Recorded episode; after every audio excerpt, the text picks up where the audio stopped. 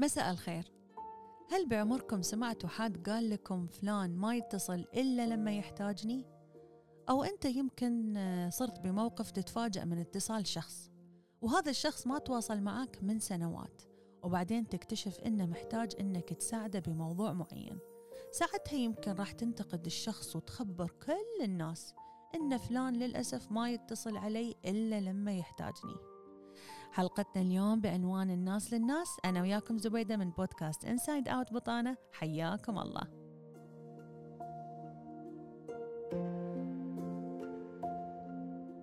هناك نعمتين من النعم اللي الله سبحانه قد يمنها علينا. ألا وهي نعمة المال ونعمة الصحة واللي هي في حقيقة الأمر ليست ملكا لنا بالكامل بل جزء منها نحن نملكه لأنفسنا والباقي نشاركه. أو المفروض أن نشاركه مع غيرنا. وفي بطانة إنسايد أوت راح ندخل في باطن, باطن الموضوع ونفهم أكثر. المال كلنا نعرف أنه عبارة عن مصروف نصرفه لسد حاجة أو لشراء بضائع أو خدمات. نسحب الفلوس من مكان ونصرفها في مكان آخر. إذا هي للصرف وهذا معروف. لكن بالنسبة للصحة واللي قد يختلف معي الكثير يقول الصحة مثلا ليست للمشاركة الصحة لنا. أسأل الله أن يرزقني ورزقكم الصحة والعافية. لكن في الحقيقة أن الصحة أيضا جزء كبير منها هي ليست لك أنت وحدك بل هي موجودة عندك لأن الله سبحانه اختارك أن تكون عون لغيرك تستخدمها لخدمة الناس في وقت ما وفي موقف ما. تستعين بقوتك الجسدية لنفسك جزء والباقي لمن هو محتاج لأقارب لمعارف أو لغريب على حسب الموقف وعلى حسب الحاجة. وهل تدرون أنه أنا وأنتوا وكلنا عبارة عن رزق لأحدهم؟ يعني أنت كنت رزق لوالدتك أو لوالدك. الله كتب لهم أن يرزقهم بذرية. المطلوب من هاي الذرية أن تساعدهم وتعينهم لما يكبرون. يعني أنت رزق والدينك. وهكذا هي السلسلة. أي حد وجد في هذه الحياة هو عبارة عن رزق لغيره وسبب. قد يتم الاستعانة بك لأي حد في أي وقت. أنت سبب من الأسباب. أنت قد تسخر لعون أي شخص في هذه الحياة. يعني وجودك فيه فايدة على هاي البشرية. ويمكن أنت ما تدري بل أحيانا تستهين بوجودك وبمكانتك وبمدى تأثيرك في هاي الدنيا؟ الصدفة اللي تجمعك بشخص محتاج هي ليست صدفة بل أنت عندك الطاقة والقدرة على عون هذا الشخص.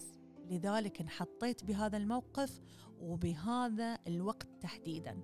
ولنتذكر أنك لما تساعد حد فإن المنفعة متبادلة. يعني جملة آه هذا ما يتذكرني إلا لما يحتاجني. إذا أنت أخذتها بطريقة سلبية وتضايقت فأنصحك من من منصتي هذه أن تراجع نفسك وتعيد حساباتك وأن تعدل من تفكيرك. هل تعتبرها مسألة بسيطة أن الناس يتذكرونك لما يحتاجونك؟ هو احتاجك.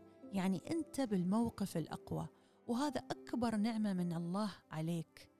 أن الله يختارك أنك تكون الأقوى وتلجأ لك الناس وأنت بينك وبين نفسك رافض الرفض هذا الشعور لن يبعث لك الرضا أبدا وراح يكون مزاجك معكر أغلب الوقت وأنت يمكن ما تدري شو السبب.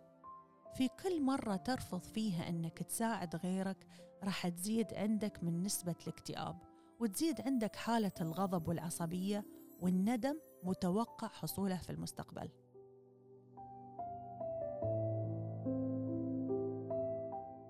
في مجال علم النفس أكد بعض الخبراء أن مساعدة الآخرين من شأنها أن تخفف توتر الأعصاب حيث أن الانخراط في معاونة الآخرين يحفز إفراز هرمون الإندورفين وهو هرمون يساعد على الشعور بالراحة النفسية والنشوة.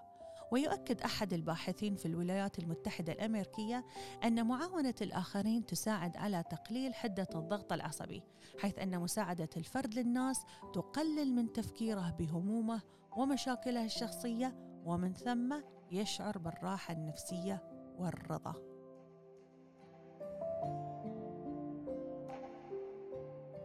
وإحنا نتكلم عن مسألة أن الناس للناس والمساعدة تجلب السعادة. قد يبادر لذهن أي حد منكم مسألة مهمة واللي هي مسألة الاستغلال. وأنا أقول لك نعم الاستغلال موجود. وهناك قلة من الناس للأسف يستغلون من يمد المساعدة. لكن أنا عن نفسي أقدر أقول لا. وأوقف أي شخص عند حده عندما أتأكد من وجود نزعة الاستغلال هذه. وتذكر أمر مهم جدا.